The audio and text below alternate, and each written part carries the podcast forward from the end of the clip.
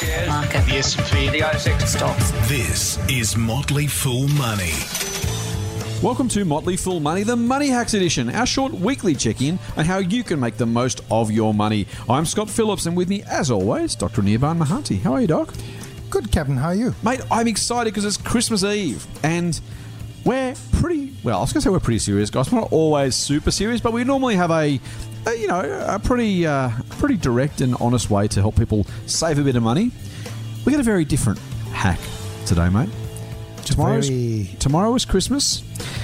We're going to bring some Christmas Day hacks to the loyal listeners. We're going to help you get through your Christmas Day without causing too much grief and regretting too much as you go. Mate, what is the first Christmas Day hack we've got for our listeners? Oh well, you know, um, don't get go back for thirds. That's a very, very good. Look, Christmas plate is always reasonably full. There's the turkey, there's the ham, there's the prawns, there's the pav. Going back for, for seconds is kind of okay. You're going to regret going back for thirds, aren't you? Well, if you go for third, don't go for the fourth. That's good advice. now, speaking of which, I'm going to get look. Christmas, a lot of alcohol is sold around Christmas.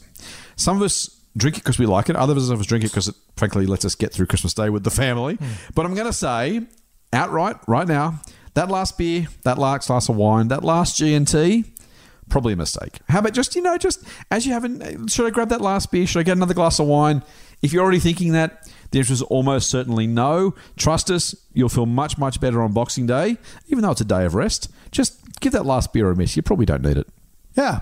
Um, don't argue with Uncle Bruce because he's just baiting you. Oh, don't we all have? I, I'm actually well. I gotta say, I'm pretty lucky, mate. I don't have. I don't have an Uncle Bruce, firstly, although our boss is called Bruce, but what we didn't choose it deliberately for that reason. We love you, Bruce. Uh, but uh, there is there is always that person at the at the every Christmas or seemingly every Christmas who kind of just wants three o'clock, four o'clock in the afternoon. Everyone's full. You've probably had a few beers or glass of wine, and and Uncle Bruce gets a little bit rowdy. He's probably the guy who has the uh, the more traditional views in the room. He's the one who probably likes starting fights. Do yourself a favour, no matter how annoying Uncle Bruce is, don't start fights with Uncle Bruce. It's only going to end badly. You're going to be annoyed. Mum's going to be annoyed. There's probably going to be food everywhere. Just, just, just give Uncle Bruce a pass. Just nod and, and walk away. Trust us, you don't want to start a fight with Uncle Bruce. And the last one, the last Christmas Day hack, is clearly the most important. This is the one that we've been building up to. The very most important thing that our listeners can do this Christmas Day. Don't forget to tell your friends and family about The Motley Fool. the Money. Money Full Money podcast. If you're looking for something to do this tomorrow afternoon, the, the food's there. Uncle Bruce is giving you grief. You've had a skinful. Do yourself a favour. Sit down in a corner. Just pull out a Motley Fool Money podcast or two. A great way to pass the time. You'll have a wonderful time, and your family and friends will get started on the Motley Fool Money journey too. And that can't possibly be a bad thing, can it, Doc? I don't think so. That's awesome.